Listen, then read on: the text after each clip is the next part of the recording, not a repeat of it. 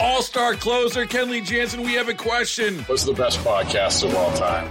Baseball isn't boring, baby. I'm Rob Bradford, and every single day I'm sitting down with the biggest names to show you this great game is the greatest game. It's my podcast, it's my passion. It's a cause I started more than two years ago and is now the most prolific national daily baseball pod there is. Another fact. So jump aboard the BIB Express. Follow and listen to Baseball Isn't Boring, presented by Wasabi Hot Cloud Storage on the free Odyssey app or wherever you get your podcasts. Amazing. She's amazing as advertised. Wasted no time last night, did Caitlin Clark, in setting the NCAA women's career scoring record with a 35 foot, nothing but net three pointer. Uh, joining us now, our old friend Sloane Martin, former formerly of WCCO Radio, now of uh, worldwide dominance, uh, BTN, Fox Sports, and Peacock. Sloane, thank you. Good to talk to you. It's been a long time. It has been some time, and this is a, a, pretty cool thing to talk about. Very cool thing. Before we get to that, we started the show talking about hobbies, about how Dave uh, Josephson makes maple syrup, and I'm like, I don't think there's a lot of people just suddenly starting. You know, I think I'm going to pick up maple syrup making. Do you have any? You're so busy, but do you have any hobbies to speak of?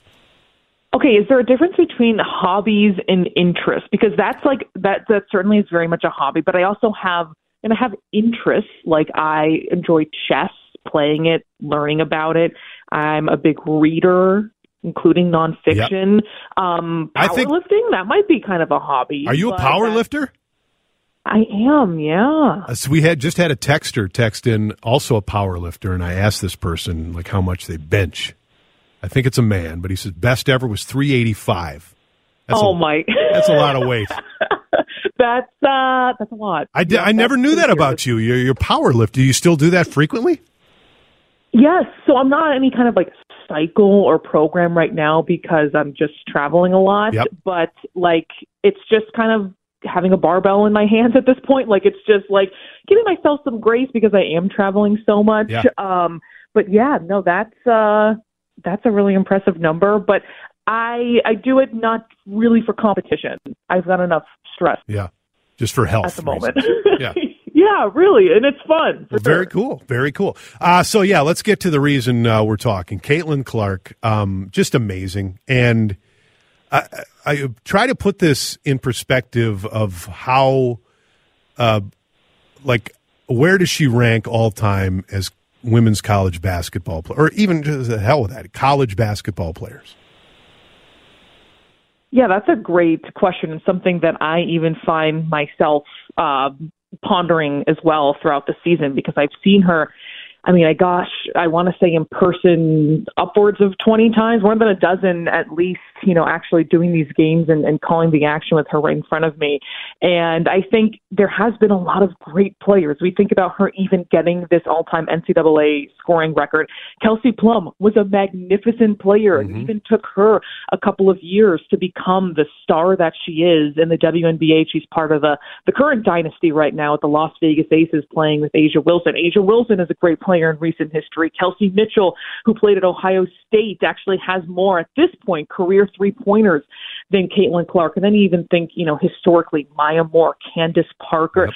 Cheryl Miller going back that far as well, but Caitlin Clark is absolutely within this echelon of the greatest to ever play at this level in college basketball, and she's going to continue to rack up these records. She's looking at the Pete Maravich all-time record, the women's all-time record, which is that's not technically what this is. This goes back to the AIAW days before the NCAA was really enthusiastic about picking up women's sports. So that happening in the late 70s, early 80s with uh, Lynette Woodard. So she's going to continue to climb, and I think there's absolutely an argument for making her one of the greatest of all time. It's just whether you want to put her one or how much you want to kind of wrangle with uh, looking at the history and players of recent times.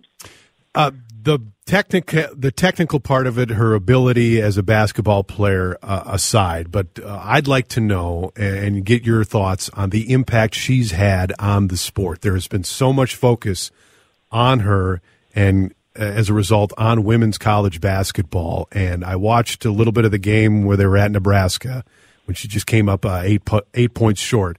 But the fact that Nebraska was packed with, uh, they set a record for attendance, and all these young girls in attendance with Caitlin Clark jerseys, I I struggle to think another impact that a, an athlete has had on a sport as she's having on college basketball right now.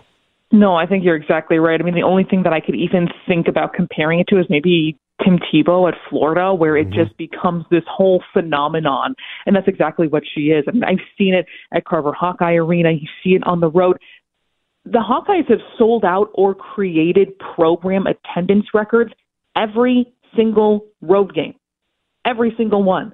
That is remarkable. I mean, of course, you have to have um, you know a really great team that is you know surrounded surrounding Caitlin Clark, but it is clearly her show and people coming to see her. It feels like, you know, for me as a millennial, I think about growing up with the, the 99 U.S. women's soccer team where it just took over. It feels like the Spice Girls, even to use another millennial reference. Uh, hopefully some people out there understand that. But it feels like this just complete cultural kind of change. And it's not just little girls, it's also little boys who I see yep. wearing those number 22 jerseys who look up to her. They're not trying to be like Steph Curry. They're trying to be like Caitlin Clark, who maybe takes her cues from a player like Steph Curry of the Golden State Warriors. So it is truly it's pandemonium. It's amazing to see the people trying to get her autographs. I was actually doing a game a couple of weeks ago. It was also, it was also a Nebraska game, just in Iowa City, and some little girls behind the bench. There was only a couple, you know, seconds left in the game, and they were already trying to get their autographs. And you could lip read Caitlin saying, "All right, hold on, just we'll wait till the game's over. But that's just how in demand she is everywhere she goes. People are just trying to get pictures, autograph, and she is so just generous with her time, understanding her stature, how important it is to share this game and and really give back to the people who make such an effort to try and see her, who are paying huge dollars to try and see her. It was several hundred dollars to even get in the building last night at Carver Hawkeye Arena. So she just really is someone who gets it, gives back, and, and really understands the importance of uh, what she's doing right now. All star closer Kenley Jansen, we have a question. What's the best podcast of all time? Baseball isn't boring, baby. I'm Rob Bradford, and every single day I'm sitting down with the biggest names to show you this great game is the greatest game. It's my podcast, it's my passion, it's a cause I started more than two years ago, and is now the most prolific national daily baseball pod there is. Another fact, so jump aboard the BIB Express. Follow and listen to Baseball Isn't Boring, presented by Wasabi Hot Cloud Storage on the free Odyssey app or wherever you get your podcasts talking to Sloane Martin, uh, who uh, calls uh, women's basketball and other sports for BTN, Fox Sports, and Peacock. And uh, that's it. I mean, she's 22. And to have just that sense of her place in the game and with history and being able to handle that and still being able to be generous with her time I mean, we all, we all, I think the average person looks at, well, I mean, come on. I mean, she's an athlete. She's good. She knows that. She should have time for the fans. But I don't think we can fully comprehend how difficult that is and how well she's doing it off the court that's something that her head coach, Lisa Bluder, who's an all time great in women's basketball, has talked about. Just her amazement at how Caitlin is able to handle this. And she just comes off as someone who is, of course, ultra confident. We know that, ultra competitive, but someone who has this poise, this breeziness in their demeanor. Like she's just having fun out there at all times. And it was interesting kind of discussion because Kelsey Plum, whose record she surpassed, was playing with USA basketball under Cheryl Reeve um, at their Olympic qualifying just last week. Of course, was asked about the record, and she said, I'm happy for Caitlin, but we need to remember that she's also a human being. And Kelsey recalled that trying to chase this record, she said, I was miserable, frankly. It was a really tough time for her in her career. And as I mentioned, it took her a couple of years after she was the number one overall pick to really adjust to the WNBA. So, not trying to say that that's the same kind of comparison, but something to keep in mind about everything that we're seeing that's going on around her, but she appears to just carry it extremely well, um, makes so many interactions with the fans. There's a lot of philanthropic efforts too, including local food banks within Iowa City. She's, of course, an Iowa native from West Des Moines. We know all that. So she cares just deeply about this community and about the Iowa community as well. And you just see these kind of efforts compounded, and it just creates, you know, someone who is really approachable and likable as well. So, what's her future? Is she going to declare for the WNBA? And if so, uh, uh, w- would that be Indiana um, most likely to to draft her? What is her future?